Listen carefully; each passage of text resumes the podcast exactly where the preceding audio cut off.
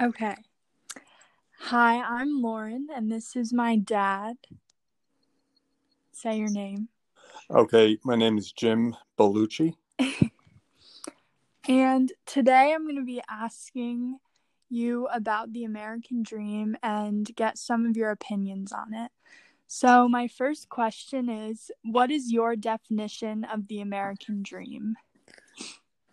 I suppose uh, it's funny. I never looked it up, but I would say the American dream is um, uh, a, a home, a good job, safety, you know, life, liberty, pursuit of happiness. So you have a um, a, a, home, whether you own or rent, um, you're safe in it, and you have the security of a job or employment, and you're just um, able to do uh, have that throughout your life, and then. Mm-hmm at the end of your life you um, would leave if you own your home to your family, or you could, um, you know, leave whatever value, wealth you accumulated to your children or the, those you leave behind. Okay. Um, do you think that the American dream is achievable for everyone, or just certain people slash groups? And be specific with your answer.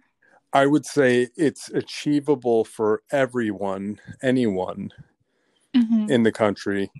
And, but I do think, um, and it's more achievable now, in my opinion, than it ever has been. But I think throughout history, for all citizens of the country, um, that it it had there have been obstacles to achieving that American dream, and um, you know groups, uh, whether it's ethnic, gender, religious, um, racial have uh, you know suffered obstacles for sure.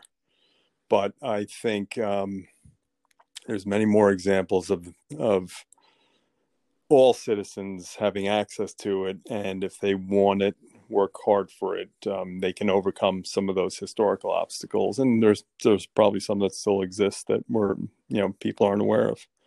Mm-hmm.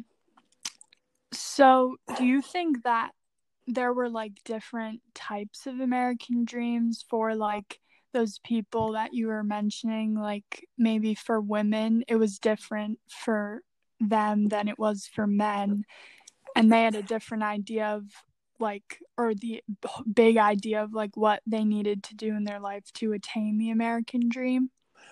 Yeah, I think um you know my perspective on on it is as a white male in 2020 who grew mm-hmm. grew up in the last 40 you know 54 years um, my perspective on it and somebody say a jewish female or an african american male or an american indian any you know pick or name any group lgbtq mm-hmm. they may have had uh, much or they may have a much different view of what it is i think in general um, it, it's maybe not the american dream but the um, the human dream is to have security, safety, shelter, food, you know, a means to support yourself mm-hmm. um, without the help of anybody else. Um, you know, but then, you know, you have to rely on people. I, I can't raise my own food, et cetera, et cetera. But, you know, currently it's just access to the economy that um, allows you to live safe and secure and have shelter and all that. So, do you think there's any problems, or do you have any problems with the current American dream that is presented in the United States? Um, I don't have any. Uh, mm-hmm. The way I look at it for you and anybody, you know, my James, um, for any of my relatives, um, that uh, I think everybody has access to it but mm-hmm. again there there still could be and you know i'm speaking from one perspective um, mm-hmm. real or perceived obstacles to it but um, mm-hmm. you know in in our extended family we have um, relatives uh, people that are close to us that are obviously different genders um, different races ethnicities mm-hmm. and um, i see them achieving it um, but I know there's many who don't. Of, of, all, you know, white male, black male, uh, Mhm. Jewish, female, LGBTQ, all that. Everybody, you know, it, it's it's a mixed bag of um, Mhm. perceptions and and access to it for sure. Okay. Um, what is an experience that has made you feel like you are living the American dream? Well, I think you know, private. One is you know, I I don't I don't know how to say it. I can own uh, property, you know, Mhm. you know, with the sanction of the government, and I can sell that property. Whereas Mhm. maybe in a socialist communist country that it's all state owned. And you know, again, I'm not a historian or sociologist or a political scientist, but I think one of the things you can work and accumulate wealth, well, whether it's uh, you know uh, financial money, abstract, or it's real estate like a house, home, property. And uh, I forgot the original question. I got way off track there. What was the question? Um, well, no, I was just saying an experience that you had Oh, that yeah. made you feel like you were living. So, so yeah, yeah. you. Took a loan out, bought a car, and now you know, step five years la- later, you paid off the loan. I own the car. I can sell that. I can keep it, hmm etc. So you grew up in a large family, and do you think that having that support, like, and community kind of with your family helped you to reach your American dream? I think family's important. Um, and yes, I, And your neighbors. Yeah, I would say the community I grew up in you know, basically, um, you know, created conditions where I grew and developed and had an ethic that, you know, of self sufficiency. I will work for to provide for myself and try to rely on um, as little as I can on others, but knowing that you can't do it all by yourself on your own. Um, Mhm. so, you know, I do uh, personally, I believe that, you know, the person, human being is most responsible for, you know, overcoming the obstacles, working through it, and making it happen for themselves. Mhm. So, Um, what would you say is an experience? Oh wait, sorry, I just asked that. Um, growing up, were your dreams different from your friends' dreams, and how so? Um, So this is this could be like what you wanted to do when you were older, or like things you wanted to, like, or places you wanted to go, people you wanted to meet, stuff like that. well, I, I would say that my dreams were unique to me, and you know, there are going to be some similarities to those around me. But one of my dreams was always to be a teacher, and Mhm. always, and I always wanted to serve in the army, in the military, and I Mhm. both of them. I when you know, and actually, the army serving in the army paid for college, so I used my desire and dream to serve in the army to pay for my college, and then Mhm. after I served in the army, my dream always actually, you know, ultimately I wanted to serve, but I didn't want to make a career in the army. I always wanted to be a teacher.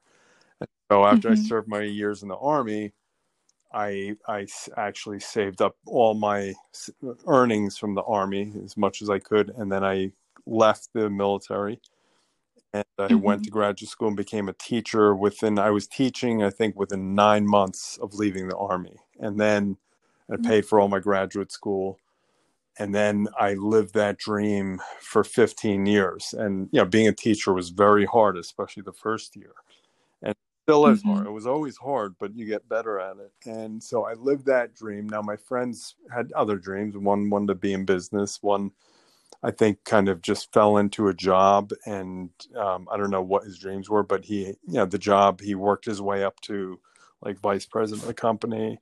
Um, one friend went to law school, one became an engineer. He always wanted to be that. So, Mhm. you know, our dreams were unique, but um, I, I'd have to say that I've been able to, you know, I guess achieve my um, the American dream, the job, the the uh, dream dream job for me was teaching, and then I became a principal, and that that's been a dream job too. I didn't expect to be one, but it kind of just evolved into it after 15 years of teaching.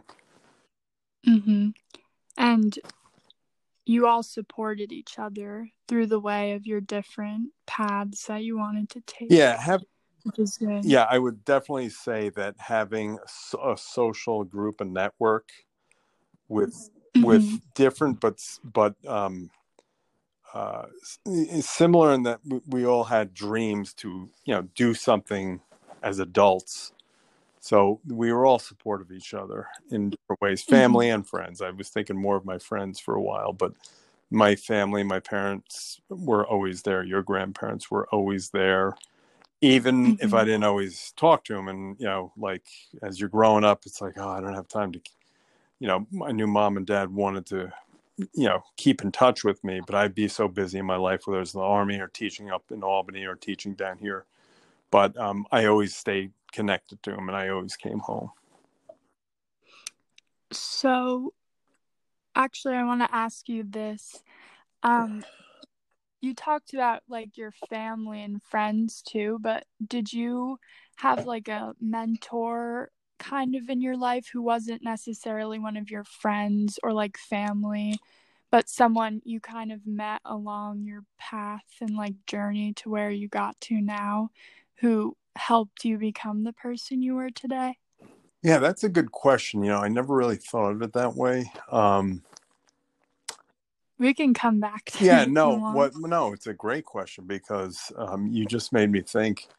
I almost felt not lonely is not the right word but i'm like maybe i was a bit of a loner. I never i can't say i had i've had anybody who's mentored me in a Mhm. specific particular way for any long period of time what i was very good at i, I think as a little kid grandma would tell you that i always had an independent streak. I didn't want to rely on anybody.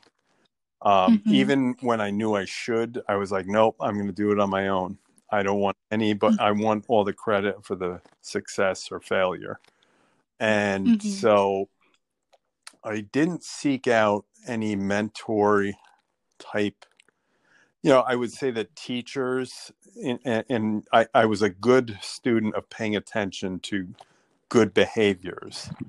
So when i saw Mhm. somebody doing something that looked successful i could say okay i can do that. I'll do it my way. But i um i can't say i had like even you know poppy was always there but i just knew inside me. I guess they gave me the gift of saying okay i know what they expect of me. They don't have to tell me. They know expect me to do well and and Right. pick something and succeed at it as best you can and don't give up all Mhm. that stuff so um you know they gave me that you know all through growing up but i never really relied on anybody whether it was you know going to the army or going to teaching or going into um uh you know print, being a principal administrator Hmm. so So, my next question was Do you think materialistic things such as money play the largest role in the American dream? And this, you can answer it two different ways if, like, what you think, and then what you think, like, the majority of people think about okay it. that's a great question i don't know if you came up with it or your teacher did but i love i love it because Uh, I have uh, evolving views on this. Um, hmm number one, a recent phrase I've been thinking about is um, on this earth, money is way overrated and material. And I can't say I've always felt like that. If you asked me that 5, 10, 20 years ago, maybe most of my life, I'd say, oh, yeah, money, money's a big part. You got to make money. But now, as a 54 year old, I said, what the valuable commodity on earth is, is time, uh, quality time. Mhm. And of course, money is part of that in any society or culture. Um, you know, the, the essential things are food, shelter, and safety, and you know probably some other things, social connection, love, etc. But um, you know, uh, actually, there's a gentleman I met a few years ago who was from uh, Nigeria, maybe. Um, He Mhm. said uh, in America, you, you um, like, for example, he was talking about having children. He said children are not expensive. He said you make them expensive, but they require very little love, food, like the essential stuff. And he that made me think. I was like, you know, he's right. Kids, they don't need a lot. They need love, food, shelter, and you know a good upbringing. So I, I think my view of the American dream was more about private ownership, like you, you could work and control your destiny. You have the freedom to do that, freedom to fail and succeed. Mm-hmm. But I think we are way over consumerized. Like um, we've been, it's almost like we've become blind uh, to our own consumerism. So whether status symbols, uh, you know, outward, um, uh, you know, material things, the clothes, the right purse, the right car, the right uh, shoes, watches. Um, and I think, you know, people get caught up in trying to get more of it. Whereas I'm like, you know, at this point, what's important is, you know, good food, good family, all that stuff. You have to have the necessities, but we're way over consumerized, I, I do believe. Um, as I around, mm-hmm. you know, the famous philosopher said, How many pairs of shoes can you wear at one time?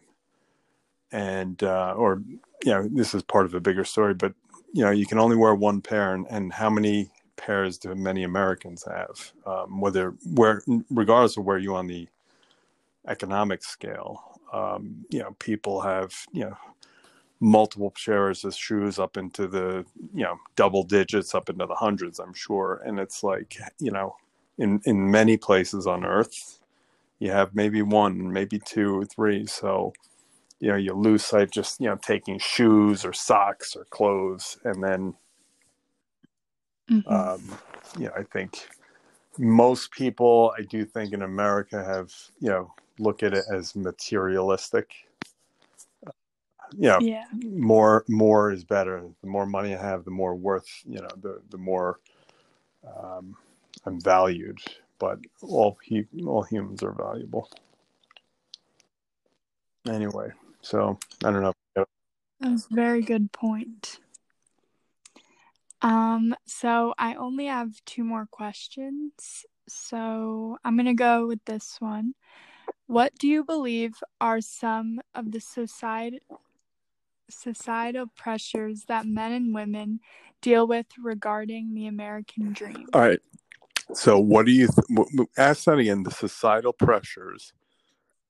So, like, what do you think? Um, kind of like, I was thinking, like, um, advertising. Like, do you think that there are things that push women like in a certain way and push men in a certain way or push like certain people i guess i would say to like think a certain way. oh yeah way. absolutely um, i think consumerism and advertising is is a mm-hmm. dominant force um, in in you know you know causing people to think a certain way you know if you look at mm-hmm. um you know the advertising and, and i think it's gotten better over the years but if mm-hmm. you know they they're trying to sell something they're trying to make money so they're going to do you know study this they study it in you know psychological testing and focus groups on how do we sell our stuff and they keep coming up with you know youth and beauty for male female or any group um, and mm-hmm. i think so you can take uh, you know um, I don't know. There's so many examples. If you look at, you know, teenage females, you know, if you look at the advertising for that is wear makeup, look pretty, yeah. um, you know, and that's gotten better over mm-hmm. the years. But you know, for many years, you can go back to the 70s, 80s, 90s, 2000s. They were um, if you look at what's advertised and then what becomes the norm on the street is you can look at the take male uh, you know teenage males in the 80s probably 90% of them had mullet haircuts why because that's what the people on tv were wearing in the advertisers and it, yeah. it you know started somewhere but wherever it started it became the the fashion or bell bottoms people wore bell bottoms and uh, hip huggers mm-hmm. in the 70s and clogs stuff like yeah. that so yeah there's the um, i think it's easy we all forget even with christmas you look at christmas season people always saying you know it's it's not about the presents and it really isn't but um, we've become very materialistic. Yeah. And I also think possibly even parents have an influence too on like what they, they want their kids to be or what they like expect them to be sort of. Yeah oh yeah. Parents are are um can be a heavy influence and and in the mm-hmm. negative lack of parents then you know or a good lack of good parenting can have a vacuum effect like if you have a youngster growing up with um, derelict or or non you know functioning parents um, that mm-hmm. that you know person that child could grow up um, even more heavily influenced by whatever comes into their life you know could be good or bad yeah. but um, you know it's it's you know i think the parents are the first line um, of influence and you know mm-hmm. but as you know adolescent development theories uh, suggest that you're going to rebel against your parents and try to find your own identity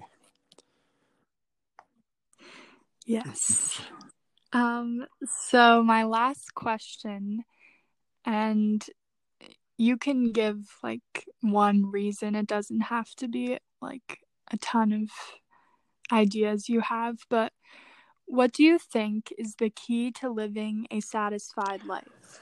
Well, you've heard me say it before, um, mm-hmm. and and I'm probably borrowing it from buddy some from somebody.